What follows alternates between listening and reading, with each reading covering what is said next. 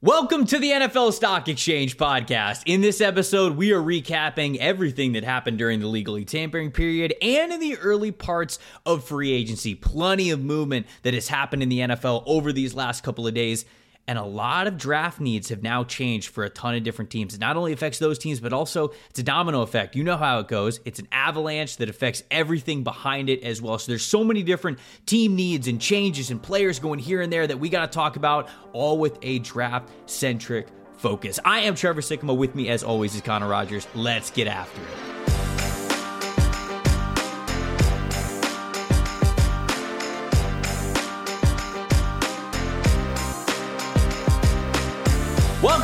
Opening bell of the NFL Stock Exchange podcast and a happy new league year to everyone out there as the NFL new league year has officially begun. That means free agency is officially underway. The tampering period is behind us, although the signings and the moves of that have definitely impacted what we have seen early on in free agency. But Connor and I are back to talk about all of the moves that honestly happened since our last podcast and there's a ton. It's an exciting league. We know there have been a lot of moves that we definitely get to, that we have to talk about not just the fits of these new players going to these new teams but also and mainly what that does for the NFL draft. How team needs have changed, whether they've lost a player, signed a player. We're going to get into all of what has happened over the last 48 hours. Connor, how are we feeling, man? How's uh how's the sleep schedule? How have you have your eyes dried out from refreshing your phone so much at this point? I feel like Oh man, this is this is uh, death by screen time this week, right? This is by far the worst with screen time. You just can't it, look at it. You just can't yeah. look at it this week. It's so easy. No, I will not. I will not open up that notification. Apple, go away. Absolutely not. I think, listen, it's been a pretty wild free agency because I feel like, and maybe this is me just having recency bias, Trevor, but we've had so many big trades kind of start before this and trickle in and then trickle into this. Um, and as we sit here, we do expect Deshaun Watson to be officially Some traded. Point. Uh, now, what we're going to start with today is the Baker Mayfield situation, which is kind of a trickle effect of the Watson situation. There is, I mean, we went through Rodgers who returned to Green Bay, but Russ who got moved. Yep. All of these crazy Carson Wentz getting traded, all of these crazy quarterback situations, and now we have two uh, that are not small by any stretch of the means. Major implications, whether it's on the draft, on the team they go to, on the team they leave.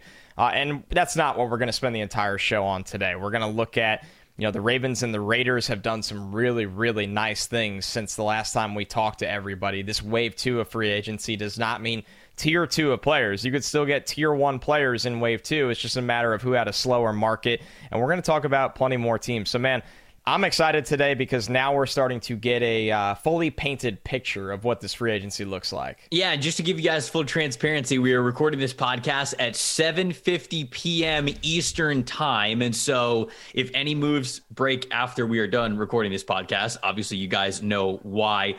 Hey, if news breaks during this podcast, like you guys saw with the Tom Brady news, you will oh hear goodness. and see our live reactions to that. So over the next hour, if Deshaun Watson gets traded, if Baker Mayfield gets traded, if a bunch of great dominoes fall, then uh, we're gonna be here and we're, we're gonna we're gonna make sure that we uh, that we pivot from the rundown a little bit and make sure that we react to that. Before we dig into some of the main storylines that we're getting into with all of free agency got to remind you guys that this is the best time to get a PFF subscription if you don't have one yet. We are covering free agency wall to wall over at PFF. We're giving you the list of everybody, a full tracker broken down into positions teams who each teams have signed. We're giving you grades for all of the signings. That's what PFF does. And if you don't have a subscription, now you can get one for 25% off if you use the promo code NFLSE. You don't only get that stuff for free agency, but you also get the draft guide, the fantasy football guide, the in-season betting tools, all that stuff. So if you don't have a subscription, get one now. It's the perfect time to do it and get 25% off with that promo code NFLSE we got to start talking about quarterbacks, Connor, because yeah. we haven't talked about that over the last couple of shows. And I think there are two that are clearly dominating all of the headlines and all of our refreshing of the timeline, and that is Baker Mayfield and Deshaun Watson. So, who do you want to start with talking about today? Because I think both of them are huge and could change the landscape depending on what happens with them over the next uh, couple of days, maybe week at the most.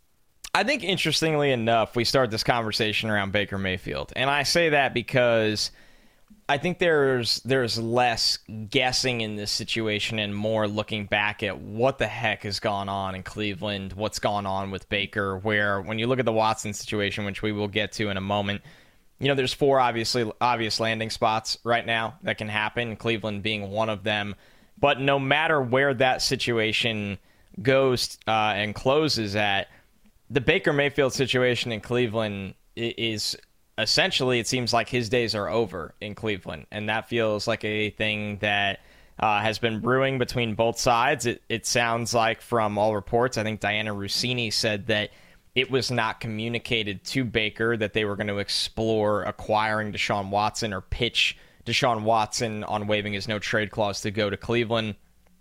And I think that I mean, Trevor, you and I have covered the draft since obviously Baker Mayfield was the number one overall pick, and that mm-hmm. whole process. He is definitely um, an emotional guy, um, and that probably plays to his advantage at his best moments. And obviously, there's times where it boils over into, you know, obviously uh, difficult moments as well. I think what I could say about Baker right now is he played hurt this year and mm-hmm. judging him on what he did this year, in my opinion, is not fair.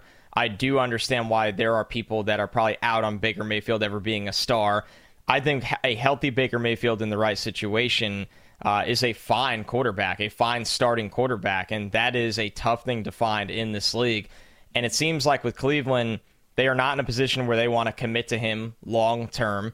Uh, they are, you know, kind of just riding the wave with him. They're like, can we upgrade? And if we can, then we don't really care. And that has obviously led to a Baker Mayfield that doesn't know what his future holds. But if you read through the lines, it's pretty obvious that he wants to be somewhere that's committing to him long term. And that is not going to be in Cleveland from all signs. Yeah, I think he's played his last down as a Cleveland Brown. I really do. Yeah. This kind of information doesn't get out, and Baker Mayfield doesn't post that exactly. message on social media if he's ever playing for Cleveland again. Like I know he said in the message, like whatever happens from here, but clearly these these sides are moving on. Clearly, Cleveland has had trade talks, not just with Deshaun Watson, with, with, with what we have heard, but also for other quarterbacks. I'm sure that they've talked to San Francisco about Jimmy Garoppolo. I'm sure that they believe that that kind of a trade is possible for them. Maybe it's not priority number one, but possible, and they know that they can pull that trigger if they want to. So you know, we don't get to this point seeing this kinds of news if there's even a chance that Baker plays for the Browns next year. It just it would be awkward, it would be terrible, it would be silly if that were to be the case. So I think he's done. I don't know where he plays next. A lot of people think Indianapolis. You know, something that was super damning that I read to, that I read today. Chris Mortensen, he's a, an insider for ESPN. Oh, yeah. Obviously, you guys, if you're listening to this podcast, you probably know him well. He said the quote that the Browns want an adult at QB. That was the quote that he used. And I don't think he came up with that out of thin air. He no, talks to a lot of people. No. He texts a lot of people. I think someone specifically used that phrase when talking about Baker Mayfield, which is rough. I mean, that's a rough look just saying, oh, we want an adult at QB. Because here's the thing you are right, Connor. We covered Baker Mayfield in college, covered Baker, Baker Mayfield in the NFL. Yeah. He's always been this guy. Very emotional, very fiery. Uh, just someone who is ex- really outgoing, speaks his mind, wears his heart on his sleeve, if you will. That's always been Baker Mayfield. And the thing is, Connor, when you win with that person, it's awesome. Oh man, you love it. You you I there there are some the tweets there are some tweets from Browns fans who, who, like old tweets that got retweeted where people were saying like I would die for Baker Mayfield like I'd invite Baker Mayfield to my family like reunion like all like the, when you win with that guy it is the best feeling in the world but when you lose with that guy oh baby can it turn on you really really quickly. It's just it's very volatile. The type of quarterback that Baker Mayfield is is very volatile between winning and losing. We know that winning and losing already evokes a lot of emotion in NFL front offices and coaching staffs and fan bases especially, but with a quarterback that is like Baker, it just multiplies at times 10. And so that's where I think where we are with Cleveland. And I agree with you. I don't think Baker's the worst quarterback in the world. I think that he played hurt last year and he tried to gut it out for the team. Yeah. Now, there's probably some stuff behind the scenes that maybe we don't know. But I really do think that he is a decent quarterback who can be a starter in the NFL, win you some fun games. I really do think that that is still in the cards for him. But clearly, they didn't win enough for him to be the way he is and survive. And I think that's just always going to be the Baker Mayfield story, whether it's in Cleveland or whether he, whatever his next team is going to be, because I don't think he's changing. I think that's always going to be who he is until he's done in the NFL. I think the problem, Trevor, is in the, it, you know, in high school, you can be that way, right? In college, you can be that way. I think in the NFL, you are at some point going to lose. And at some point, there's going to be friction. And at some point, there is going to be tough times and disagreements with your coaching staff, maybe your wide receivers, maybe your offensive line. And I just think that as much as I've been a big Baker believer since he was a prospect, um, I still am to this day. I do think there is a there's two sides to this, right? I, I think Cleveland has botched this. Let me make that extremely clear. I don't personally understand this Deshaun Watson uh, pursuit they're on. I think that clearly the lack of communication to Baker is wrong. And it doesn't matter who it is, whoever their starter was. That's not how you do things, okay? It's not how Atlanta did things with Matt Ryan, and I know Matt Ryan is in a totally different stratosphere career wise than Baker Mayfield, but you still don't do it that way. And I think on the flip side to Baker, not looking at this moment in a nutshell, because I think Baker is right here. I do think there are way too many times that Baker logs on and starts clapping back in a way. Listen, I'm not like Mr. Shut Up and Dribble. I'm the furthest thing from telling people to do that. But being the franchise quarterback requires a certain level of even keeled that more often than not, you can't be the guy on Instagram and Twitter trying to fight the world. While clearly there's been him trying to fight the world, I think, at times on the field. So I think there this is a complicated situation that both sides are right, but Cleveland absolutely did did wrong by him here. And now, mm. from a team building perspective, let me get away from the human perspective and the fact that I think this was the wrong decision. What the hell is their leverage in trading Baker Mayfield? Baker Mayfield basically just announced he wants out. You went for Deshaun Watson. If you miss on that, you're telling me the options are Jimmy G or this quarterback class? That's what you're sitting here and telling me? While you're probably not getting the return for a guy that was a a former number one overall pick who it's tricky, right? Baker hasn't performed like a Burrow, Mahomes, Herbert, Josh Allen. But Baker, when you do look at the numbers, has Baker's not a bust in my eyes. He's not a hit either. We're still trying to figure it all out. And I thought going and getting Amari Cooper, maybe drafting a wide receiver at 13, mm-hmm. was to answer that question.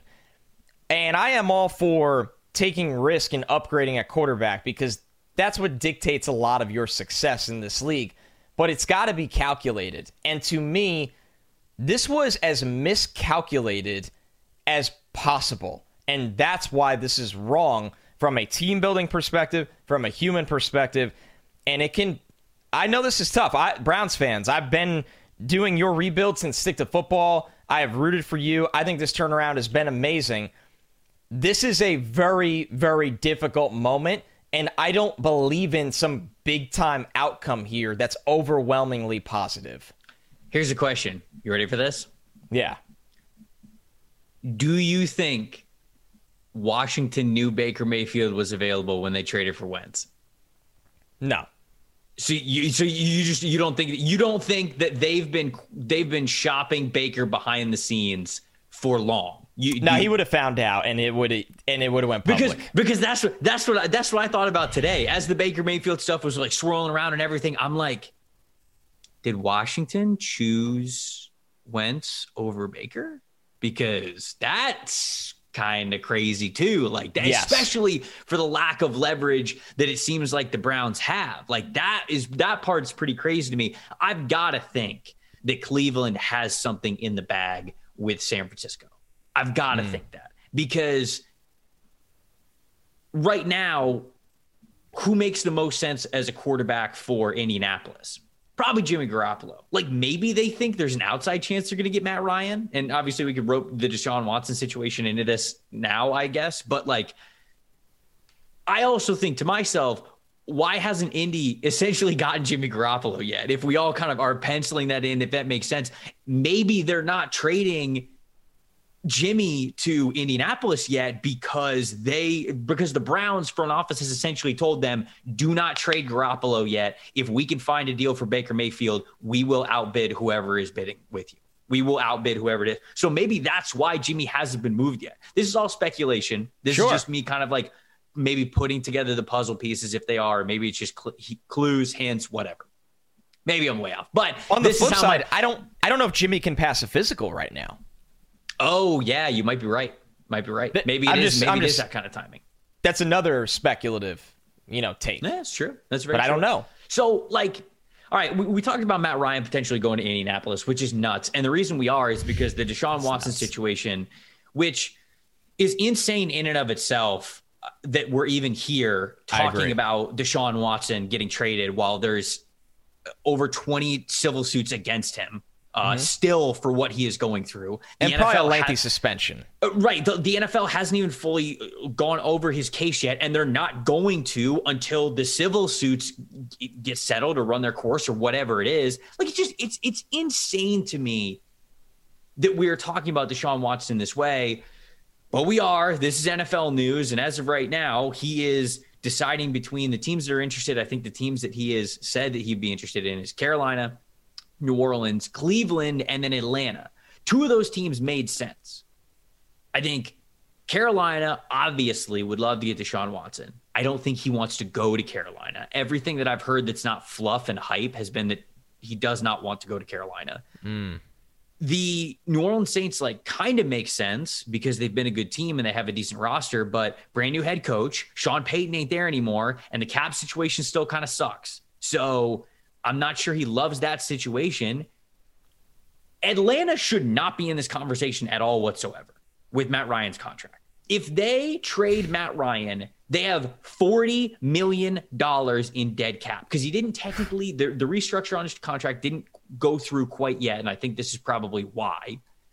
And that didn't go through yet. And so he, it's, it's still, it's 40 million dead cap it's if he gets unheard, traded. It's whether unheard he, of. Whether he's getting traded from Atlanta to Houston or maybe like to Indianapolis and like a three team deal or something like that. It's $40 million.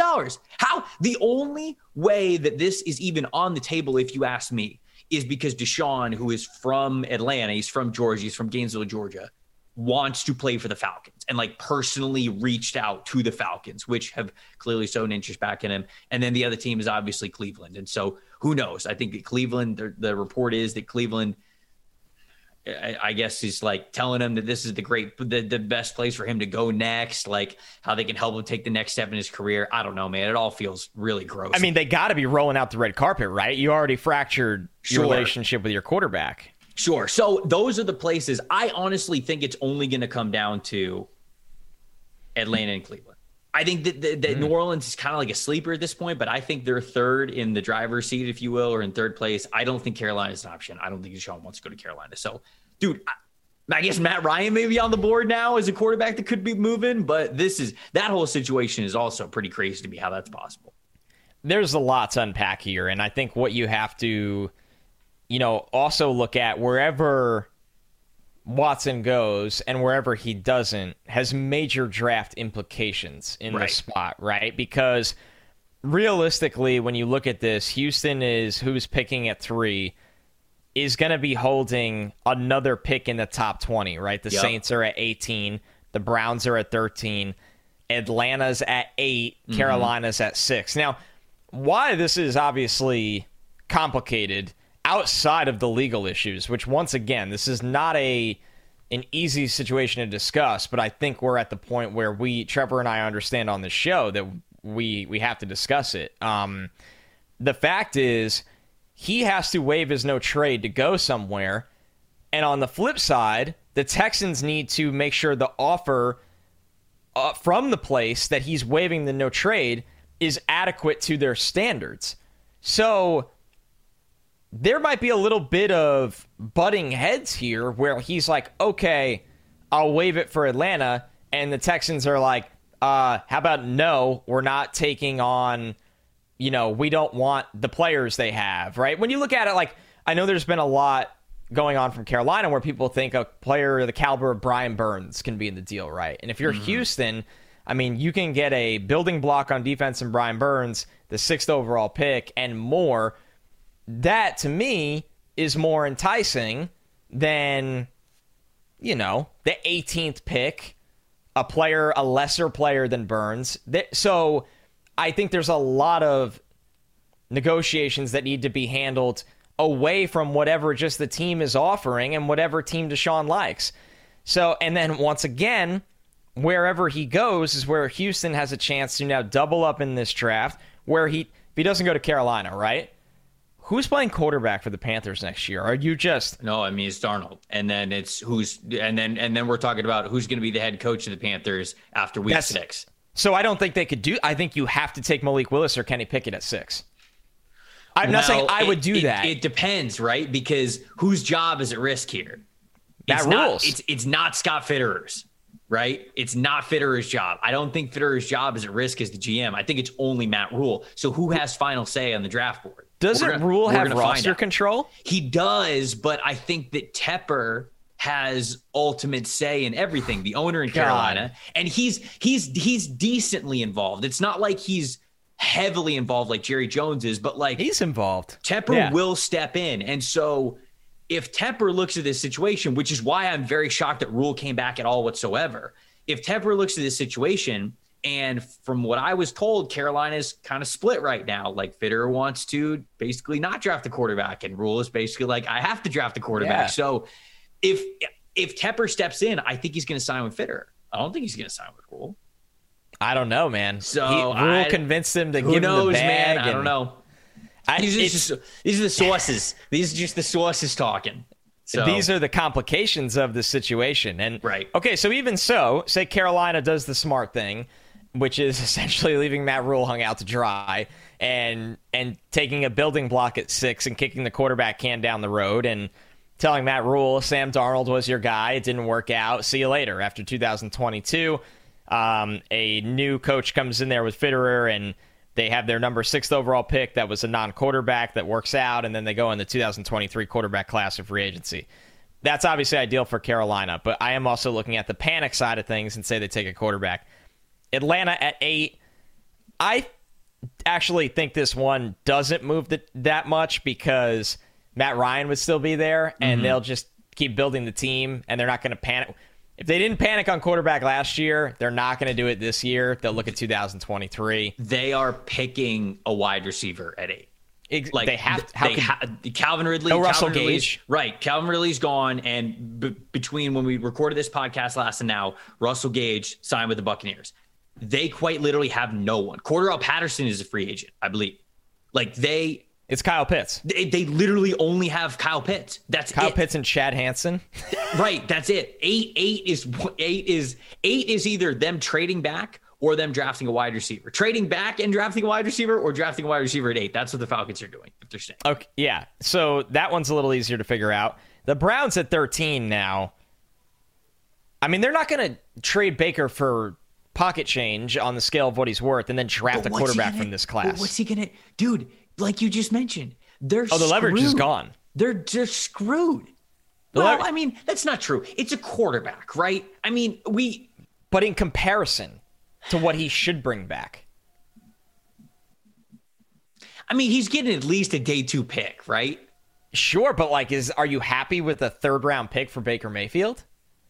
And it, it, Trevor it might have to have conditions, so it might not be in this year's draft because you're how do you trade Baker Mayfield without conditions? Like, what if he does go have no, a great you're right, season you're wherever right, he you're goes? Right. It's gonna be it's gonna be a Wentz deal. It's gonna be a Wentz. Deal. I think it has to be. It's definitely gonna be a Wentz deal. I, where does he go other than Indianapolis, though? I could. There's. I don't see anything. Carolina. The only thing. Carolina. I, I don't see this happening at all. But I'm just trying to spitball for the sake of conversation and the show. Uh, do they make a Godfather offer to the Raiders? that's like a, a billion first rounders for Carr and Baker for, for a billion first rounders You're, and so Baker you're saying Carr. essentially doing the Goff Stafford deal, but with Baker yes, there you go. Carr. Yep, exactly. Without Goff's money. I don't think you'd. Yeah, I don't think you'd have to. Well, but the problem is, even though he doesn't have Goff's money, the problem is You have to you have to pay him. poop or get off the pot. Right. It's, it's the Sam Darnold problem last year. Remember they traded for him and then they picked up the fifth year option. Right. And now a year later they're like, oh my god, why did we do this? right. Right. could go- you're you're playing roulette. You're playing roulette. I do love roulette. Yeah, well, yeah, I don't know if I like it at quarterback. When you're okay, all right. Side side side conversation for thirty seconds. Are you a casino guy at all? Like, do you go to Uh, casinos? kind of and kind of not. Like in a sense that I won't sit and play poker for hours. Like But I you feel can. like. But you go. the- but you go. To oh yes. I have okay. frequented casinos a lot because of the degens that I hang out with. Okay. What's the favorite game? What's the What's the game? What's your go to game? I would like? prefer roulette if I was if Okay, I right, am right, going all to throw around money, but I am also the guy that like last time I was in Vegas was for work and I was there for way too long. I'll just sit in this. I'm, I could sit in the sports book, which is not as entertaining anymore because we have legal gambling in New Jersey. But back then it was. I could sit in the sports book and watch like six baseball games during the day and make the most ridiculous home run bets, and I'm content doing that while everyone else is playing slots, cards, roulette. I love me some roulette. I, I will play blackjack as well.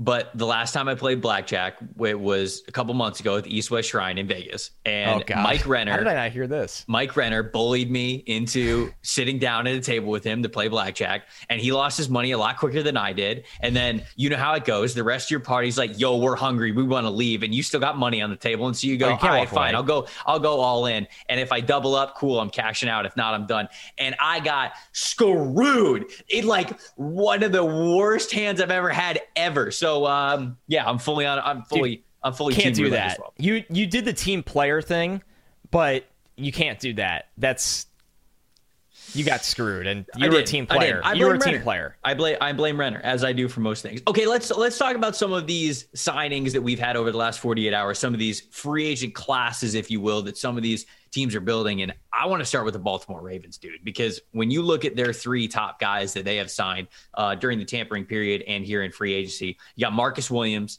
You got offensive tackle Morgan Moses, and you got pass rusher Z- Za'Darius Smith coming home, if you will, the team that drafted him. Dude, this is a great execution of a free agency plan for the numbers they got these guys on and the impact players they got because they pick at number 14 in the first round and they are completely free right now. They, their options at 14 are vast and wide to pick whatever the best player they believe is on the board. And I think this is one of the best uh, free agent classes that we've seen so far. dude this is this is the way to do it right here when you're not going to go out and you know you don't you're going to have to pay lamar right? So i think they're factoring into that that into their spending. Have to. so they're being responsible but they also weren't scared right? They weren't playing with scared money. They went out and got to me marcus williams was one of the rare difference makers on this market because his skill set to me was unique in a sense that his single high ability and the ability to make a play on the football or take away the football is not easy to find and that is the kind of guy you're going to pay if you're going to pay a safety and they went out and did that right they went out and found a way to get that done for a 25 year old who i think can get even better in baltimore uh, which is a trend with a lot of baltimore free agents Morgan Moses, if you need somebody to tell you about Morgan Moses, listen, he was just obviously a New York Jet for this year on a low cost deal, trying to remake his market after being a late cut in June. Morgan Moses is three years, 15 million. Number one is insane. This guy is at a minimum an average starting tackle. You prefer him on the right side. He can get by in a pinch on the left side. For three years, 15 million, that is a significant underpay for Morgan Moses. He is an Iron Man. Uh, he never misses a game. He's willing to play hurt. He's a locker room leader. He's great for the younger offensive linemen. He's got some nasty in his game. And like I said, he's not this elite offensive lineman, but he is absolutely a average to above average starter that's being paid like a swing tackle in this salary yeah, spot. That's a great deal. It's a it's an amazing deal, and, and, he also fits their drive blocking need that they love in that run game. That he fits that better than when this wide zone scheme he was playing with the Jets. And then Za'Darius going back there for four years, thirty five. You said it at the top, Trevor, before you and I even hit the record button. That seems like a really, really good deal for both sides for Za'Darius to go back to a place he's familiar. They're not paying him an unbelievable amount of cash yes, the you always worry about back injuries long term, but the upside of that deal with sure. him and Oweh rushing is so exciting. So the Ravens yep. really found a way to maximize talent and maximize the budget they had for this free agency. So what are we thinking of 14? I, I automatically go to defense tackle, right? I think they're still old on the interior. They've got some edge. They've got obviously Za'Darius Smith now. They've got Odafe Oweh. They have Tyus Bowser. So now, I mean, like Devonte Wyatt, Jordan Davis, essentially like pick your Georgia defender right there for the Ravens. That's where my mind goes immediately of what could be the main target for him at 14. Jordan Davis is one that makes a lot of sense because they have no problem drafting the largest, most athletic humans they can find. That's like a Baltimore trend like no other. Right. Uh, you've seen it trickle for the guys that leave Baltimore to go work somewhere else. They do the same thing. So Jordan Davis wouldn't surprise me. I also wonder if this is a team that looks at – the injuries they had at corner last year, and they say, okay, we we do need another corner in here, and we're willing to take the risk. Like if Sauce fell here and he won't, Sauce would be gone in a minute for them. Uh, do they take the risk mm. on Stingley? I think this is where Stingley's conversation starts, which sure. is, might surprise some people. Sure. I think this is where this is the first place he can go. But yeah, Trevor, I think Jordan Davis, that's kind of a hot spot for him right there, unless something we really don't talk. Uh, this is kind of odd that we don't talk about this, and I, I will take the blame Throw uh, it just out. as much Throw as anybody, out, brother. Isn't it kind of odd how we we don't we talk about getting like a billion weapons for Mahomes, Herbert, Burrow, Josh Allen, but we don't do that with Lamar? I that's just an odd thing where. Hmm. You know, and I know they, they drafted Bateman in the first round last year. I get I'm not being oblivious to that, but that's one guy. So you got Mark Andrews, Rashod Bateman. Hollywood Brown's been a little bit up and down. This team needs another wide receiver, and it's gone very quiet. That's true. Now, now I'm thinking about Jameson Williams in purple and black. Jameson, Drake London, Garrett Wilson, if he makes it there, Garrett Wilson. probably not. Probably not going to make it there. Like Chris Olave, maybe even. They all fit. Don't hate it. They all fit. I don't. I do not hate it at all. That's not the only AFC team we're talking about because holy cow, did the AFC get a lot more talented over the last two days. But before we get to those, got to talk to you guys about our friends over at All 22. They are unveiling the newest fantasy football game that hundreds of PFF employees, myself included, have been playing. All 22 uses weekly PFF grades as one of its main scoring components to test your abilities to build a full 53 man roster, offensive line included. So think about fantasy football, right? How you draft your team, and every week you go head up against somebody else's squad, but it's based off of stats, right? Well, this is based off performance. So you are truly drafting a full team and then seeing how well your team does against somebody else's team. It really is an awesome concept. I got to do the draft last year and it was a ton of fun. If you've ever dreamt of sitting in a front office or you enjoy the scouting process, you're going to want to check out All 22. Join the waitlist right now, all-22.com with nothing more than your email. If you join the waitlist before the draft, you're going to get special promo codes for the All 22 subscription. Waitlist users even gain access to premium content like the inaugural draft guide, in-season strategies, feature release announcements, and so much more. Follow All 22 at All 22 underscore PFF on Twitter. All 22 premium fantasy football powered by PFF. It's such a cool game. Hope you guys really do check it out. We're not going far, Connor. We're staying in the AFC. And I'm I'm switching the rundown a little bit. I know I have another team up here that we were going to talk about next, but with the Ravens being a team that I think did a lot of really great things at free agency, looks like they could be poised again for a division title. I know Bengals fans, you guys are right there as well. Dude, Buffalo, man. Buffalo's just, I mean, wagon. Total wagon. They're wagon. going all freaking in, man. Sign Roger Saffold along the offensive line, got themselves Tim Settle and DaQuan Jones, and then they continue to beef up the defensive line with Von freaking Miller. Now, though Von Miller's contract wasn't the six year, 120 million dollar deal that his agent leaked out there that all of us kind of were forced to read at the beginning. It's more like a three year, $50 million deal. This Isn't still, incredible every it's, time? It's just Uh, you know what? You know what I'm thankful for? I'm thankful that we're all seeing through that, right? Like we're at a point in time where when a deal gets announced and somebody tweets out the numbers, the timeline is now self-aware enough to be like, okay, that's agent speak. Like, what's the real deal? Yes, like, collectively. What, like, what is what's the what's the guaranteed money? Tell us how long the contract actually is. Don't give us this. Wow, look, my client signed for 120 million. You know, so I just I, I think that we as a timeline society have evolved in that way, and I'm proud of you guys for that. I really am. But the Bills, man, extremely talented. The Bills were my AFC champion pick last year.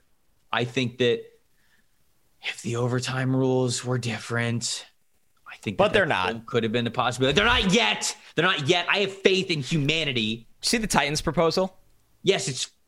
I almost said the F word. Yes, it's stupid. No, it's not. It's, stupid. it's stupid. fun. It's, stupid. it's stupid. fun. No, no, no, no, no, no, no, no, no, no, no, don't no, be no, a no, fun no, ruiner. No, no, no, no, no. We are not It's doing this. gimmicky as hell. I we love it. We are not doing this. It's fun crap. You can do whatever the F you want in the regular season, okay? I don't give a crap what you do in the regular season. I know those games matter, but in the playoffs, football settles football games. None of this mini game bull crap. If you score a touchdown on the first possession and you go for two, why does that make how does that make it any more or less? No, it, it, it Creates a moment. I don't care. It's like don't want the overtime hockey, three on three. Listen, listen. Okay, but- Greatest thing in uh, uh, sports. uh, uh, Greatest thing in sports. uh, uh, uh, Three on three is fun for the regular season. You're right. That's fair. And in the playoffs, you know what they do? More hockey, baby. Yeah, you're until right. somebody You're on the ice passes out and dies. So And wait, so if it was regular during the regular season, you're okay with it? I don't. I, I'm not gonna pick up my sword and fight that battle in the regular season. He's not going Jon If, Snow. if, if you want to, right? I'm not Jon Snow, Battle of the Bastards, taking on a whole army. If you want to do that in the regular season, that is fine. I am firmly of the belief that absolutely every team, each team, I should say, should deserves to get a possession. They made the playoffs. They scored the same amount of points as the other team did during the during the regulation period. They deserve to get the ball once. And if Kansas City goes and they march down and they score, and Buffalo gets the ball and then they march down and score, and then Kansas City marches down and they score, fine. Don't care.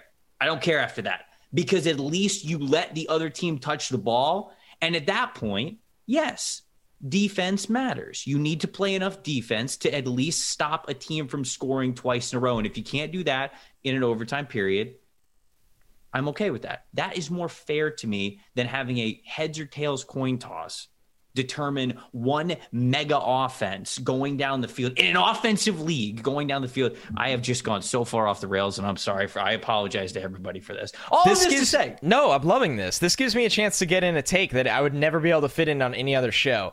If I was Oh, uh, a head head coach or a GM of the NFL, Yes. I would allot a spot on my coaching staff just called the two point specialist. I would have a coach on the staff that his job is literally to just help work with the OC to draw up the designs for the two point plays for the entire season and study every analytical trend of what's most successful for that team in the two point conversion window.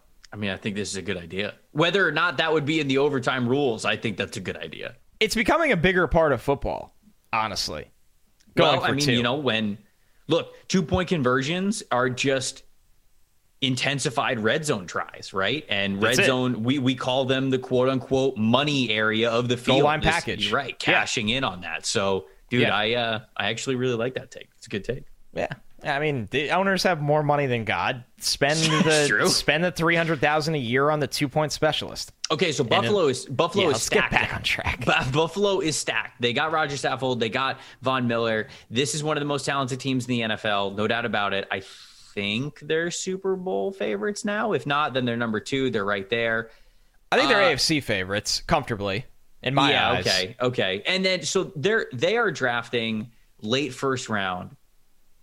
I'm thinking corner has to be the move here now, right? Because they had Levi Wallace. Levi Wallace ends up going to the Steelers. they got to get a corner too, man. Yeah, you're right. And I, you know, when I, I when I look at mock drafts and everything, I don't know who's going to be there. I think their two main targets should be Kaiir Elam and Andrew Booth. I think the other guys that might be ahead of him, I think you're going to be off the board. But what do you think about those two names? What do you think my hype about my hypothesis there?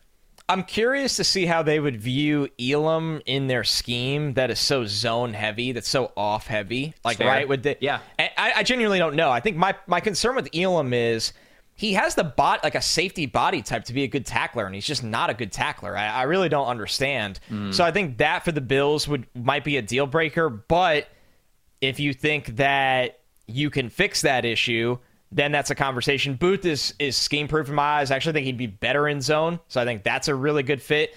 Obviously, you would pray McDuffie falls to them. Oh, that's it. Yeah, they would love that. it's not going to happen. Uh, Kyler Gordon is a good fit, um, but Yeah. I think that's a little early for him. They're kind of in no man's land, to be honest with you, Trevor. I think that it's that's the tough part for them when you look at this corner class is that they're probably going to miss on the big three at the top, and then you're reaching a little. So they are in a unique position, and I do think it's a position they have to get better at. And then you could also look at them and go, they're not perfect on the offensive line right now. They have had some turnover there. They did a good job keeping Mitch Morse in house.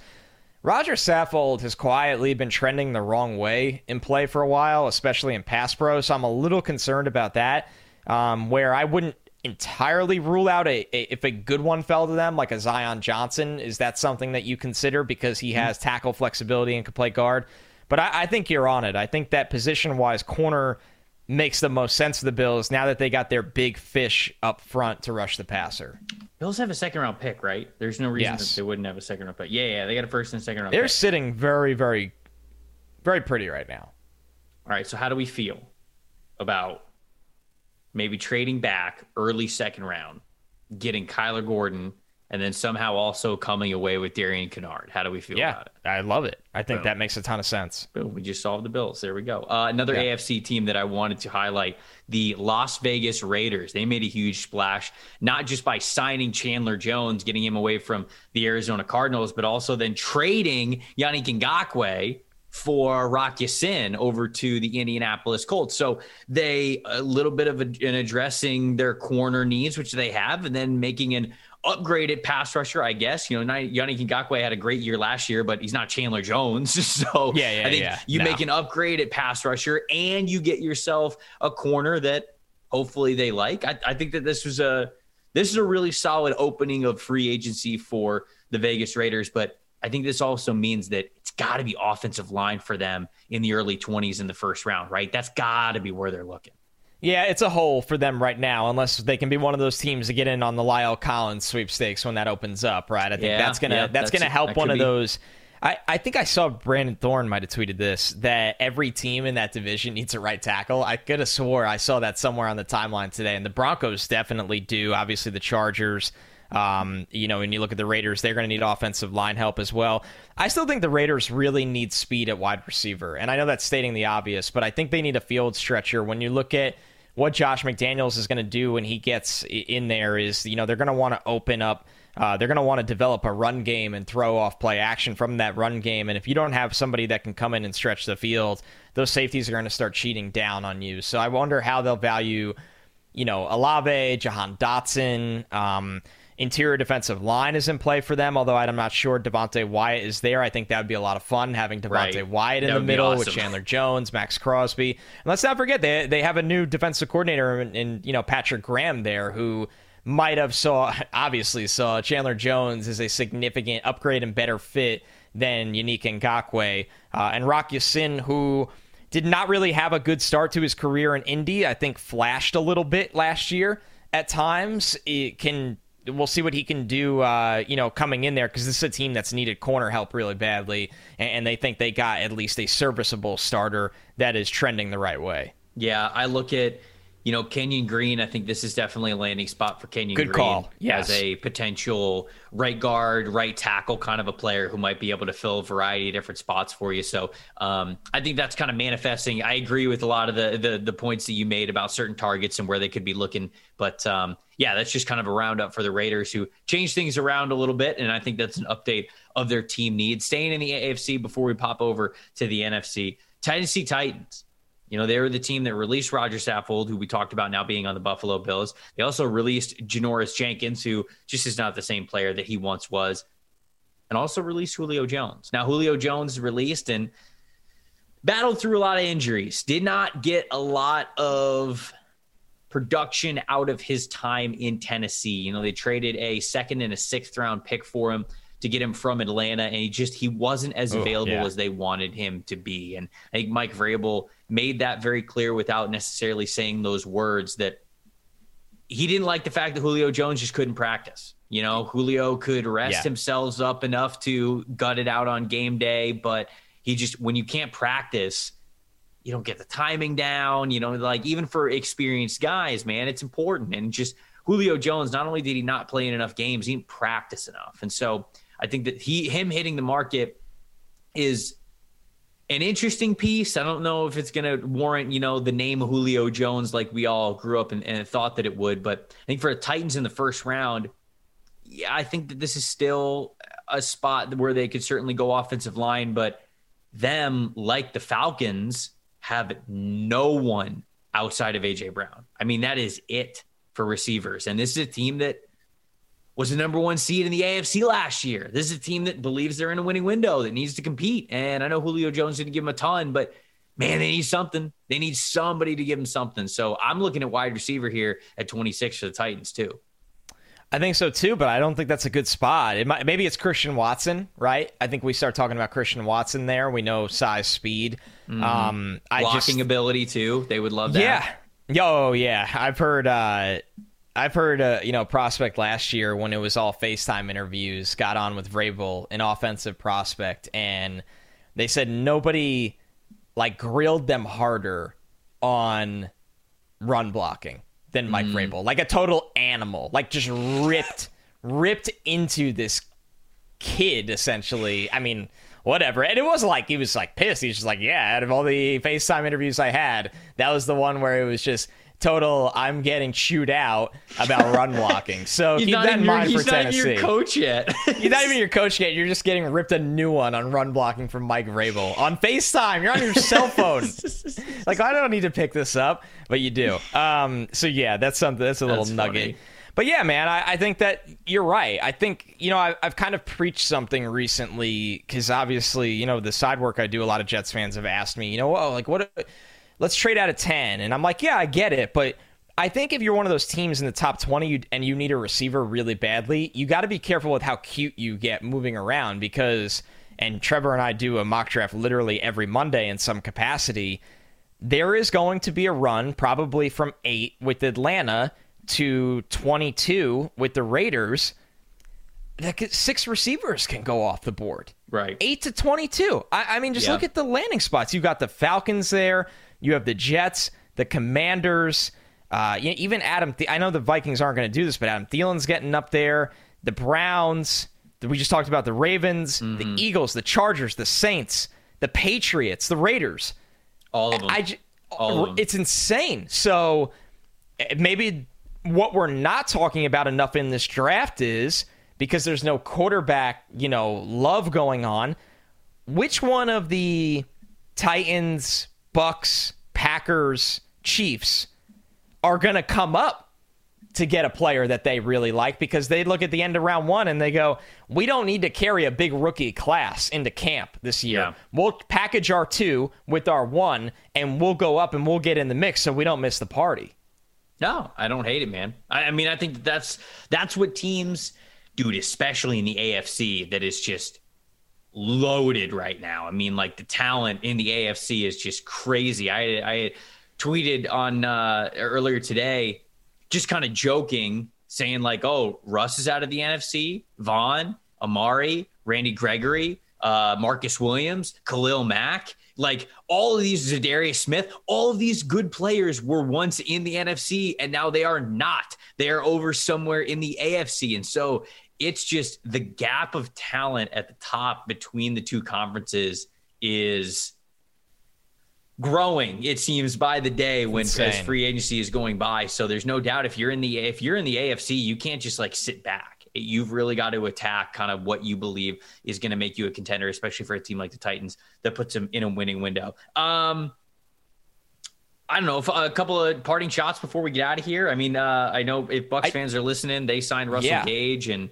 uh, they somehow traded a fifth Oh, round okay. pick for no, we're not going anywhere. We are not going anywhere. okay, this was the the stock exchange uh like toasting on a yacht because I got Shaq Mason out of the AFC East for pennies, and Trevor got Shaq Mason on the Bucks. so there was like double champagne toast right here when this trade happened. I, dude, what the hell is this? I, dude. So here's the thing: Shaq Mason is replacing, okay, like one of either Ali Marpet or um, Alex Cappa, but Ali Marpet retired, so you couldn't retain Ali Marpet. So he's essentially replacing the money that you would have given to Alex Cappa. Shaq Mason, they're paying Shaq Mason less money than they would have paid Alex Cappa in free agency. He's making less money than Alex Cappa is. It's It- absurd. It doesn't make any sense, None. man. This dude's None. been one of the best guards in football over the last four to five years. Oh, he's a killer. He's incredible, and he's exactly what the Bucks want. He's a power offensive lineman. That's Yep. what they play. That's their whole style. Their power blocking scheme. So you put him next to Ryan Jensen, and holy cow, you were moving earth. If y'all, I swear to God, y'all better pray that Zion Johnson does not make it to 27, because if so, the Bucks offensive line at one point looked like it was going to be Donovan Smith and Tristan Wirfs and a bunch of unknowns at, in, in in the middle blocking for Kyle Trask, and now it's Donovan Smith.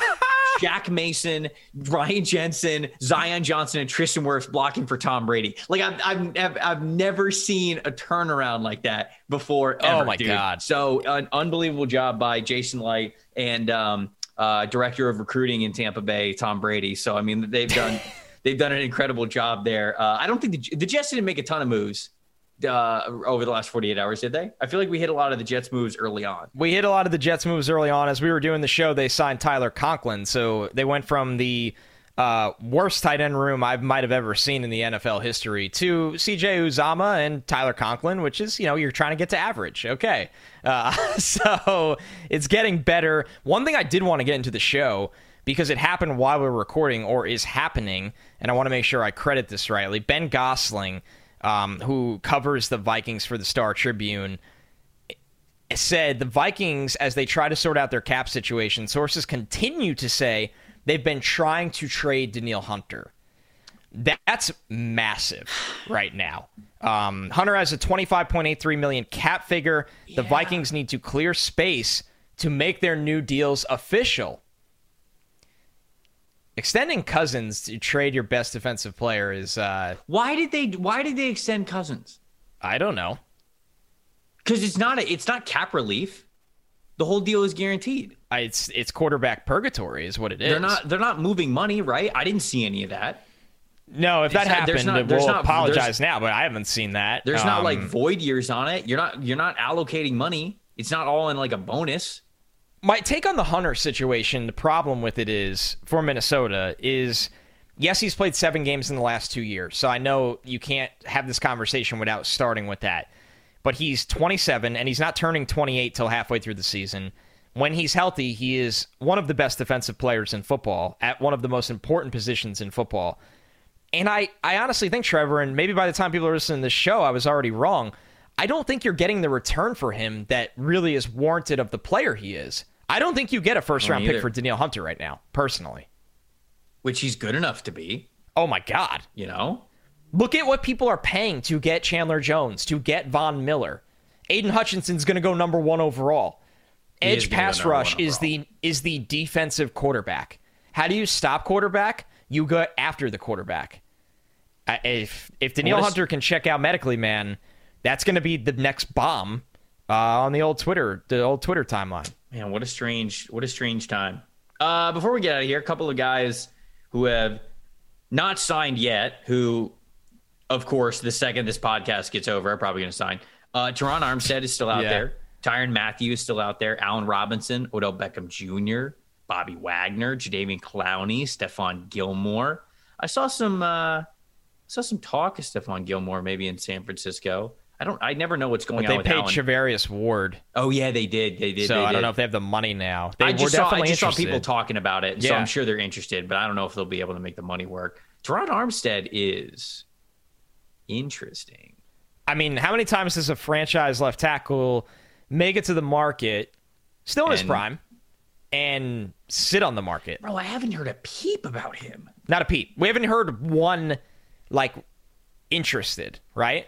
I thought he'd be honestly. I thought he'd be a Miami Dolphin in the first hour of free agency. That's what I thought. What? Yeah, I mean, Unless he wants to go back to New Orleans and they're trying to figure out the money. all right. So yesterday, Mike Triplett, who covers the Saints, said left tackle Terron Armstead remains unsigned. It's possible his chance of staying could be linked to the pursuit of Deshaun Watson. So maybe he's waiting, and like if Deshaun goes to New Orleans, he's going to resign in New Orleans. Because it's not like it's it's it's not like whoever is interested in Terron Armstead won't be interested in Terron Armstead in like two days. You know, Yes, because there's no other Terron Armstead. right? Like even teams that are signing tackles, I feel like if Armstead's in your mix, you're probably gonna wait and see if you could sign him. So maybe that's why. Here, answer me this, and you don't have to because there is no answer. The Saints can take on Setting me up for Deshaun. Watson's money and then give a mega deal to their left tackle. The Saints. The salary Brother- cap's not fake. I, I, it's starting to annoy me how people keep saying this. It's manipulated. It's uh, what's the what's uh to keep the to keep the Wall, Wolf of Wall Street theme going? Like, you know what a Fugazi is? A Fugazi Yeah, ex- yeah, it's exactly it. That's exactly fairy where dust. it's at. It doesn't exist. Yes. Doesn't exist. It's not in the elemental chart. It's not effing real. That's how that's how the Saints operate. That's how the New Orleans Yeah. Saints operate. So uh, look, man, your guess is Oh, as good as mine. God. Well, Fun I- free agency. dude that was that was a ton of fun i mean like I, I enjoyed this podcast i cannot wait for the second we hit and record all of these dudes either get traded or Oh, get signed. In our entire conversation we're gonna get like negative views on this show. So if you watched if you watched or listened to this podcast even after some of those dominoes fell You're a real ju- one. we we we really do appreciate you. You are you are truly a diehard of the podcast and we really appreciate that. No but it's dude it's been fun. I mean, we're not to title it like "Where does Deshaun Watson land?" Or well, like, now I'm not. Now that you said that, no. Yeah, no. So you might you might actually still be here by accident. You're pissed No. that you got hoodwinked Right. into listening to this whole show, and it's 24 hours behind. Uh, so if that happened to you, I'm sorry, and I hope you return for mock draft Monday. no. So okay, what's gonna happen is I'm gonna title the show "Where Will Deshaun Watson and Baker Mayfield land?" And then if they get moved, I'm gonna tell our producer Stone to Change just it. change the Change title it. of the show to just like I don't know, free agency talk or whatever. yeah, yeah. Deshaun Watson, Baker Mayfield, Danielle Hunter, uh, new homes. Oh, That's how it's done, baby. That's how Yeah. the business is done. Pod Well, veterans over here. We've been in this game too long. Connor touched on it there. We're going to be back with you guys on a Monday morning, putting a lot of this talk into action. So we have talked about a lot of the big time changing needs for a ton of these teams on, on Monday's episode, Tuesday's episode, and today's episode as well. We're going to then now we're going to now take all of that and much more what we're going to find out over the next couple of days in the weekend and roll it all into a ball, put it in a nice gift wrap present, and hand it to you guys and title it a mock draft Monday, a post free agency mock draft Monday. There's going to be some big time shakeups, and it always is. This is the time of year where the mock draft that we're going to put out on Monday is going to look different. I almost say Yes. drastically different, but I don't want to be too over the top, but it's almost drastically No, different I I think so. than any mock that you are going to see. Don't miss it. Thanks for listening to the NFL Stock Exchange. We will see you on Monday.